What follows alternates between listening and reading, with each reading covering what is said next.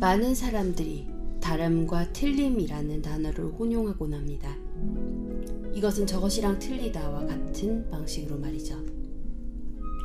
틀린 것이 아니라 다른 것인데 이렇게 말하는 건 다른 것이 곧 틀린 것이라고 치부하는 우리의 무의식이 잠재되어 있기 때문이 아닐까 싶습니다. 세상엔 옳고 그른, 바르고 틀린 것으로만 갈라 나누기엔 너무나 많은 것들이 존재하고 있습니다.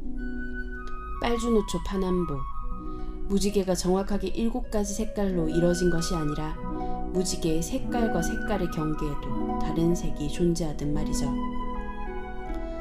과연 내가 틀리다고 생각했던 그 어떤 것이 정말로 틀린 것인지 아니면 다른 것인지 다시 한번 생각해 봐야 할 것 같습니다.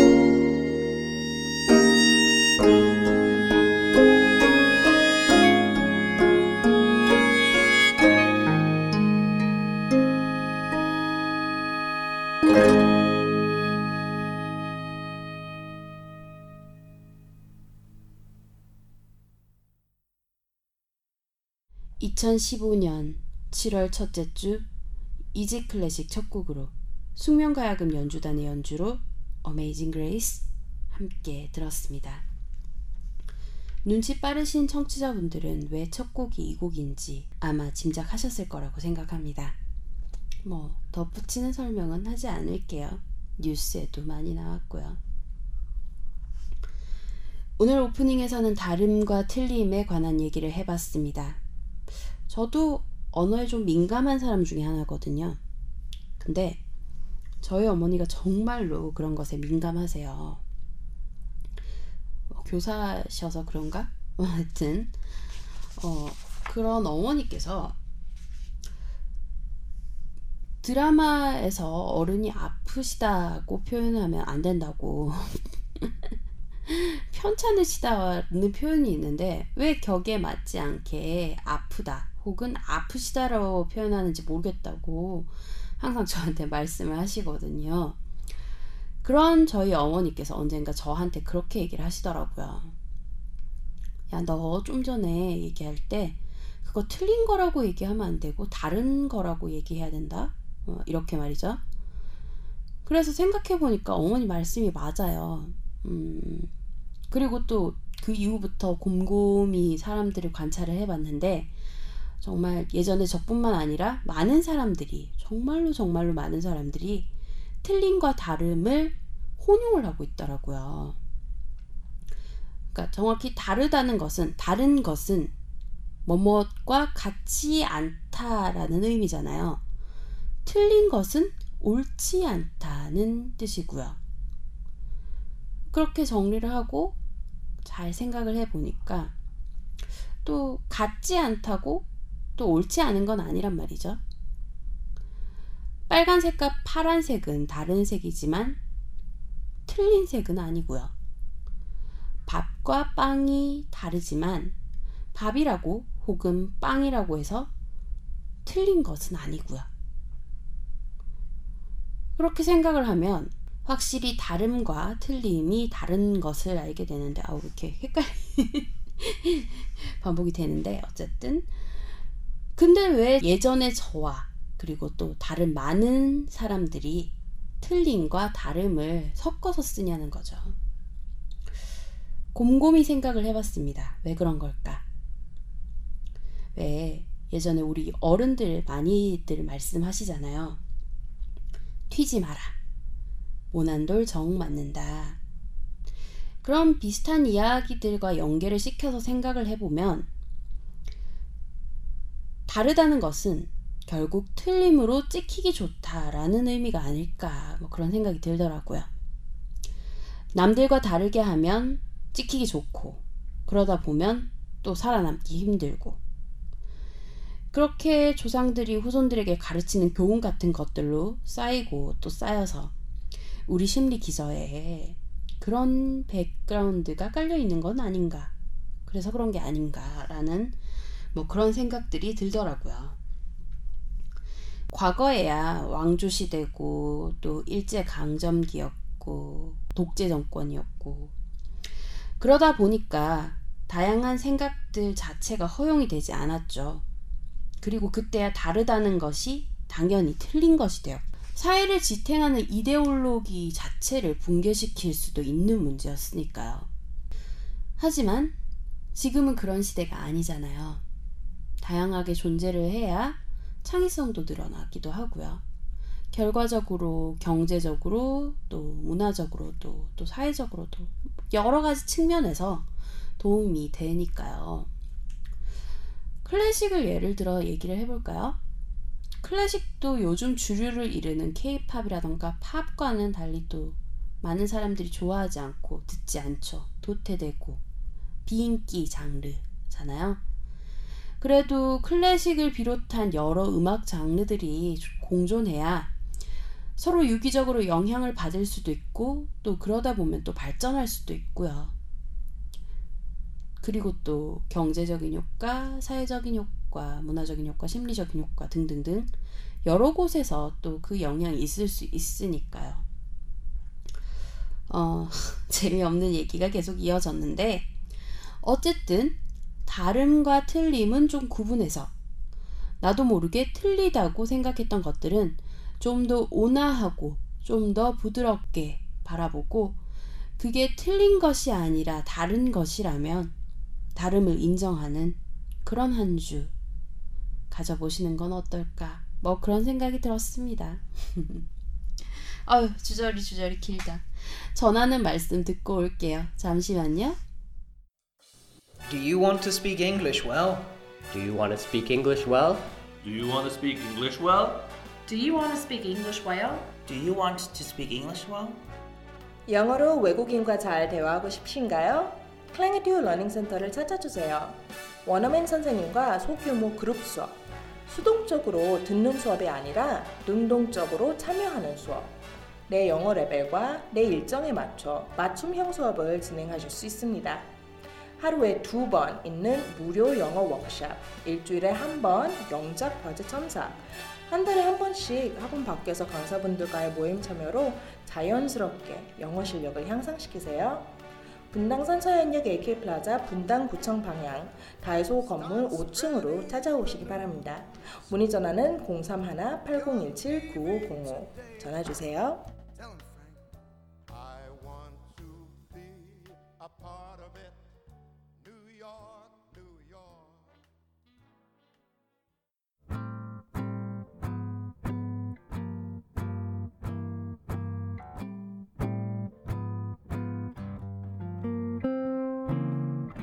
A star shining bright above you.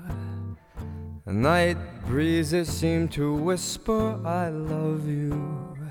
Birds singing in the sycamore tree. Dream a little dream of me. Say nighty night and kiss me. Just hold me tight and tell me you miss me.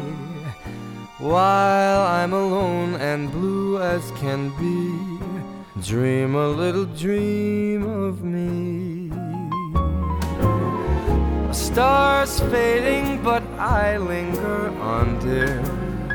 Still craving your kiss I'm longing to linger till dawn, dear. Just saying this. Sweet dreams, still sunbeams find you. Sweet dreams that leave all worries behind you. But in your dreams, whatever they be, dream a little dream of me.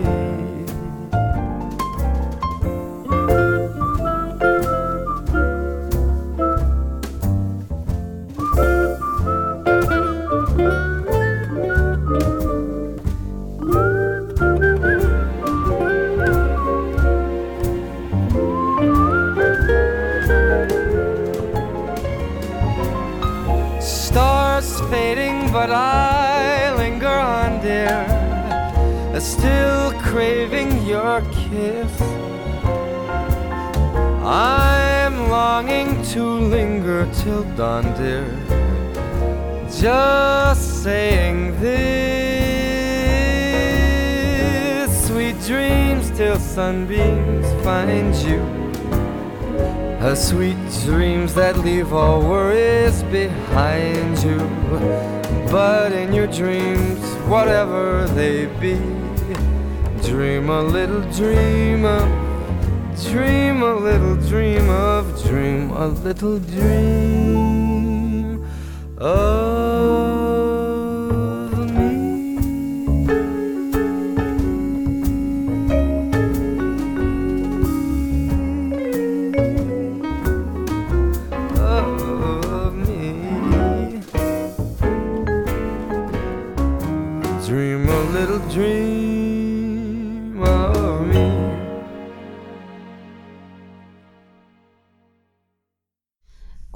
들으신 곡은요. 마이클 부블레의 Dream a Little Dream of Me 였습니다.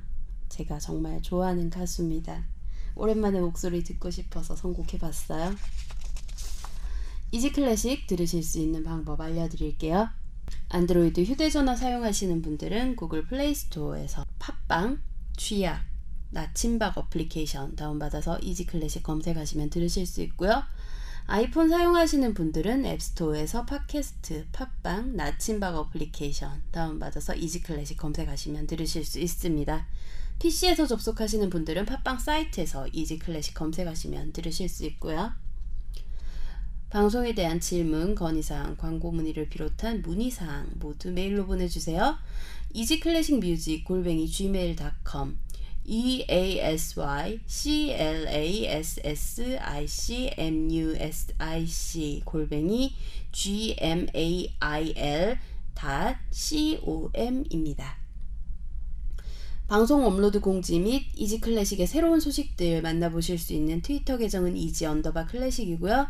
페이스북 페이지는 페이스북 검색창에서 한글로 이지 클래식 검색하시면 됩니다. 트위터는 팔로우, 페이스북은 좋아요 누르시고 이지 클래식의 새로운 소식들 쉽게 만나보세요. 아이튠즈 팟캐스트와 쥐약, 나침박 어플리케이션에서는 간단한 선곡표 바로 확인하실 수 있습니다. 팟빵 어플리케이션에서는 선곡표 지원이 되지 않아요. 그래서 선곡표 궁금해하시는 청취자분들을 위해 블로그에 자세한 선곡표 올려드리고 있어요. 선곡표가 궁금하신 분들은 인터넷 주소창에 easyclassicm.blogspot.kr 입력하시고 찾아오시면 됩니다. 많은 관심과 참여 그리고 문의 부탁드릴게요. 이번 주 이지 클래식은 지난주에 이어서 많은 분들이 요청해 주셨던 인상주의 음악의 개척자 클로드 드뷔시입니다.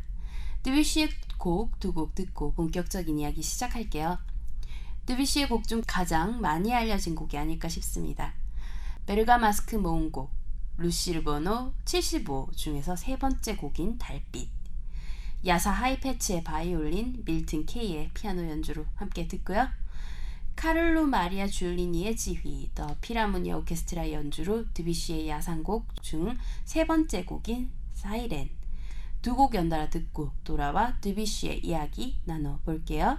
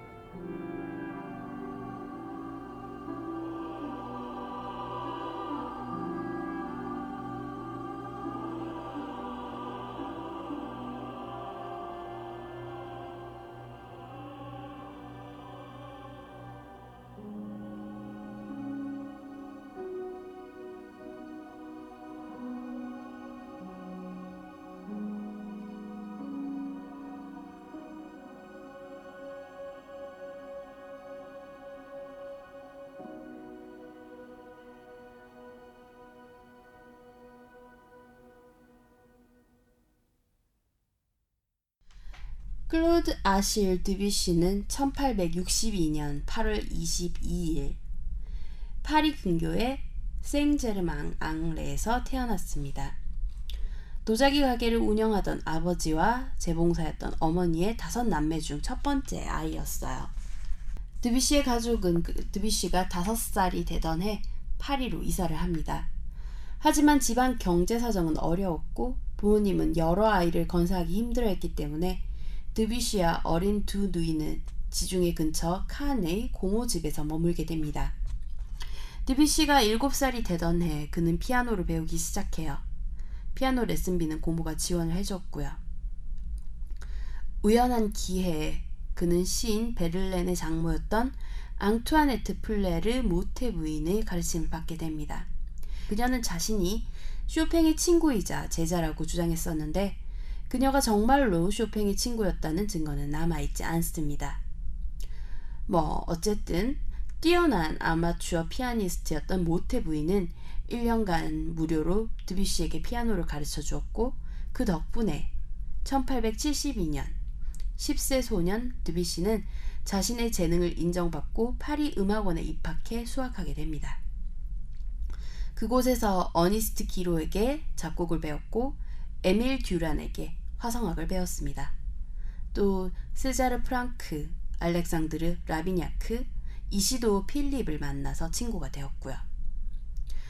학창 시절 드뷔시는 모범생과는 거리가 먼 반항적인 학생이었습니다.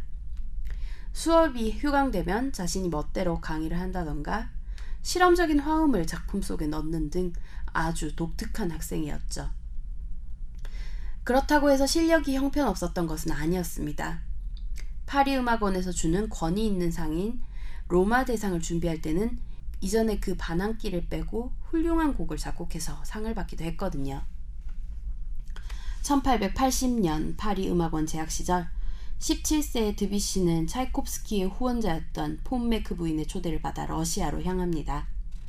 그곳에서 메크 부인의 아이들을 가르치며 러시아 작곡가들을 만났고 메크 부인 가족과 함께 프랑스, 독일, 이탈리아를 여행하기도 합니다. 그리고 이 여행에서 바그너의 오페라 트리스탄과 이졸데를 처음 듣고 엄청난 감명을 받기도 했습니다. 이 여행 후 그는 칸타타 방랑한 아들을 작곡했고 이 곡으로 로마 대상을 수상합니다. 로마 대상을 받은 드뷔시는 로마로 유학을 갔다 옵니다. 3년간의 로마 유학은 그에게 별다른 변화나 영향을 주진 못했어요. 원래도 이탈리아 음악과 그의 음악의 결이 달랐고 수업 방식도 그와 맞지 않았습니다. 로마 유학 중에 보티첼리의 그림에서 영향을 받은 교양적 모음곡 봄을 작곡했지만 좋은 평을 듣지 못했고 3년 만에 유학을 접고 파리로 돌아갑니다. 미셸 플라손의 지휘, 툴루즈 시청 관현악단의 연주로 드뷔시의 교향적 모음곡 봄 중에서 2번 Modéré, 캐서린 스콧의 피아노 연주로 드뷔시의 두 개의 아라베스크 중에서 1번 이장조 두 곡 연달아 듣고 돌아오겠습니다.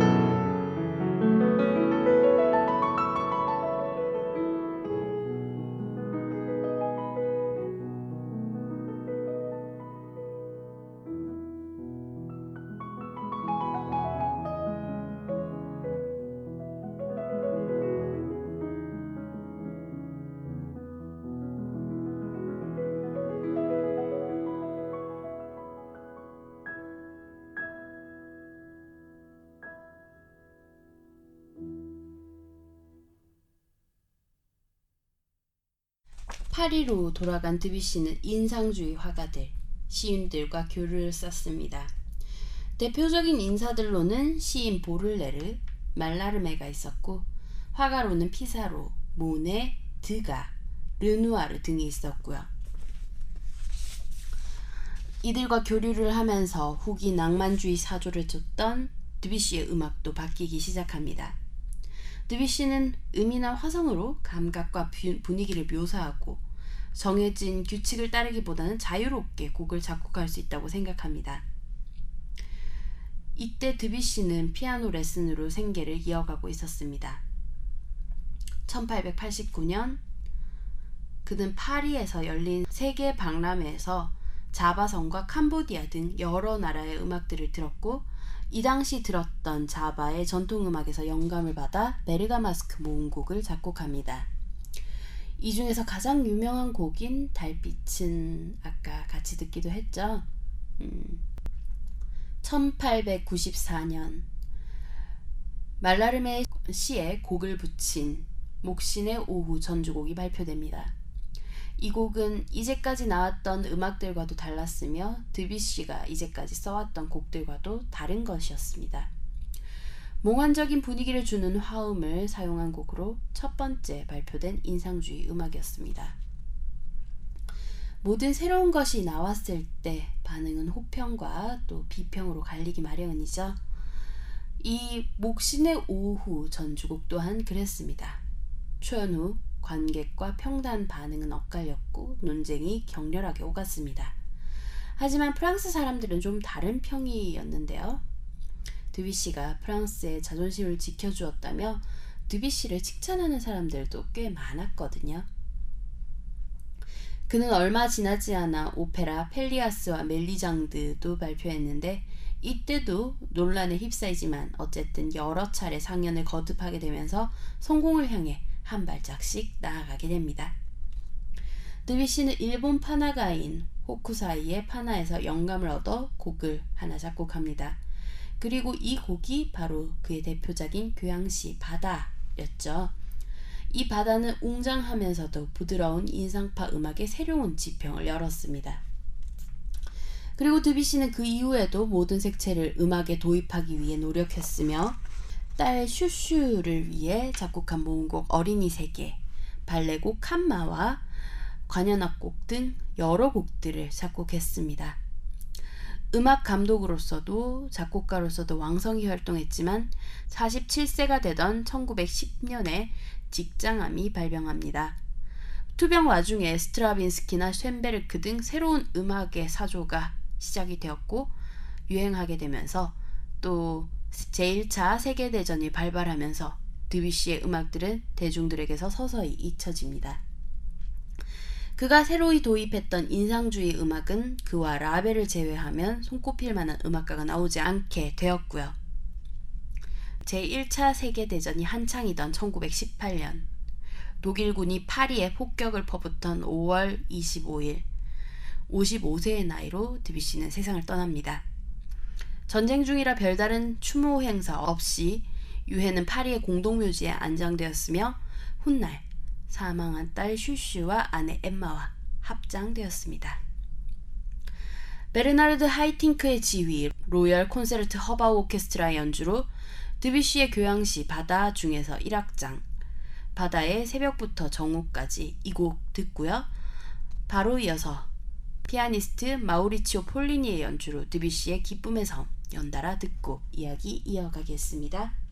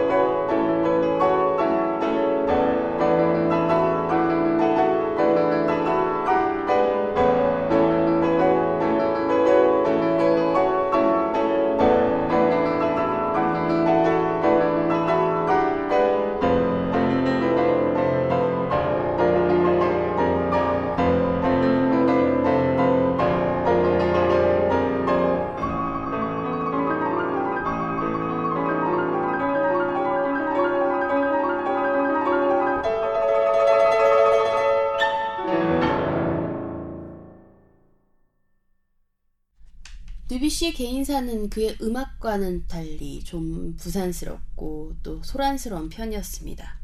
뭐 나쁘게 말하면 난잡했다고 해야 할까요? 18살의 나이로 유부녀였던 마리 블랑슈 바니에와 8년간 동거했고 이 불륜 관계는 로마 대상을 타서 로마 유학을 가기 전까지 계속되었습니다. 어, 파리로 돌아와서는 재단사의 딸인 가브리엘 듀폰과도 깊은 관계를 가집니다. 하지만 이때 드뷔시는 작곡가 에르네스트 쇼숑의 양녀이자 가수인 테레즈 로제와 약혼 중이었고 오랜 친구 관계였던 쇼숑은 이런 드뷔시의 행동을 비난하고 이 때문에 그들의 오랜 우정이 끝나게 됩니다. 그렇다고 해서 가브리엘 듀폰과의 관계가 해피엔딩이었던 것도 아니었습니다. 드뷔시는 가브리엘과 헤어졌고 가브리엘은 자살 시도를 합니다. 하지만 실패해서 죽지는 않았고요. 그리고 얼마 지나지 않아 드뷔시는 그녀의 친구였던 패션 모델 로잘리 텍시에와 결혼합니다. 결혼해주지 않으면 자살하겠다고 협박까지 해서 하는 결혼이었죠. 드뷔시는 그녀를 릴리라는 애칭으로 부르며 뜨겁게 사랑했습니다. 하지만 릴리와의 결혼 생활도 오래 가진 못했습니다. 그녀는 음악에 대한 이해도가 떨어졌다고 합니다. 뭐 감수성이라던가 지성이라던가 뭐 그런 것들 말이죠. 릴리와 결혼한 지 5년째 되던 해 드뷔시는 부유한 은행가인 바르닥의 아들 라울을 가르치게 되었고 라울의 어머니였던 엠마와 사랑에 빠지게 됩니다. 당시 음악가로서 이름이 유명했던 드뷔시와 부잣집 사모님의 추문은 사람들의 입방아에 오르기 딱 좋았고 결국 드뷔시와 엠마는 영국으로 사랑의 도피를 떠나게 됩니다. 버림받은 아내 로잘리는 권총으로 자살을 시도하지만 미수에 그쳤어요. 다행히 생명에는 지장이 없었지만 가슴 한켠에 총알이 박힌 채 남은 생을 살아야 했다고 하네요. 드뷔시와 엠마가 런던에 머무르는 동안 엠마와 바르닥의 이혼이 진행되었습니다. 어쨌든 그들은 세간 소문이 잠잠해지기를 기다리다가 파리로 돌아왔고 정식으로 결혼합니다. 그리고 얼마 지나지 않아 딸 하나를 얻습니다. 이때 드뷔시의 나이가 43이었죠. 늦은 나이에 본 딸을 그는 너무나도 예뻐했습니다. 요즘 말로 딸바보 아빠가 된 것이었죠. 엄마와 아빠의 이름을 합한 이름. 클로드 엠마 드뷔시. 애칭인 슈슈로 더 많이 불린 이 딸을 위해 드뷔시는 곡을 썼고 이 곡이 바로 몽곡 어린이 세계였습니다. 겨우 다섯 살이었던 슈슈를 위해 이 곡을 쓴 후 드뷔시는 표지에 아버지의 설명을 곁들여서 소중하고 귀여운 슈슈에게 라며 헌사를 붙이고 표지 그림까지 직접 그렸다고 하네요. 슈슈가 태어나고 남봉꾼이며 바람둥이 생활을 청산한 드비씨. 그의 행복한 시간은 그리 길지 않았습니다. 암이 발병했고 투병 끝에 많은 나이도 아닌 50대에 사망했기 때문입니다. 드비씨가 생전 그리도 예뻐하고 애지중지하던 슈슈도 드비씨가 사망한 1년 후 아버지를 따라 하늘나라로 떠납니다. 오늘 마지막 곡으로 준비한 곡은 두 곡입니다. 하피스트 곽정의 연주로 드뷔시가 딸 슈슈를 위해 작곡한 모음곡 어린이 세계 르쉬르 번호 113 중에서 여섯 번째 곡인 골리워크의 케이크 춤 피아니스트 클라우디오 아라우의 연주로 드뷔시의 프렐류드 1권 중에서 여덟 번째 곡인 아마빛 머리의 소녀 두 곡 들려드리면서 인사드릴게요. 평안한 한 주 보내세요.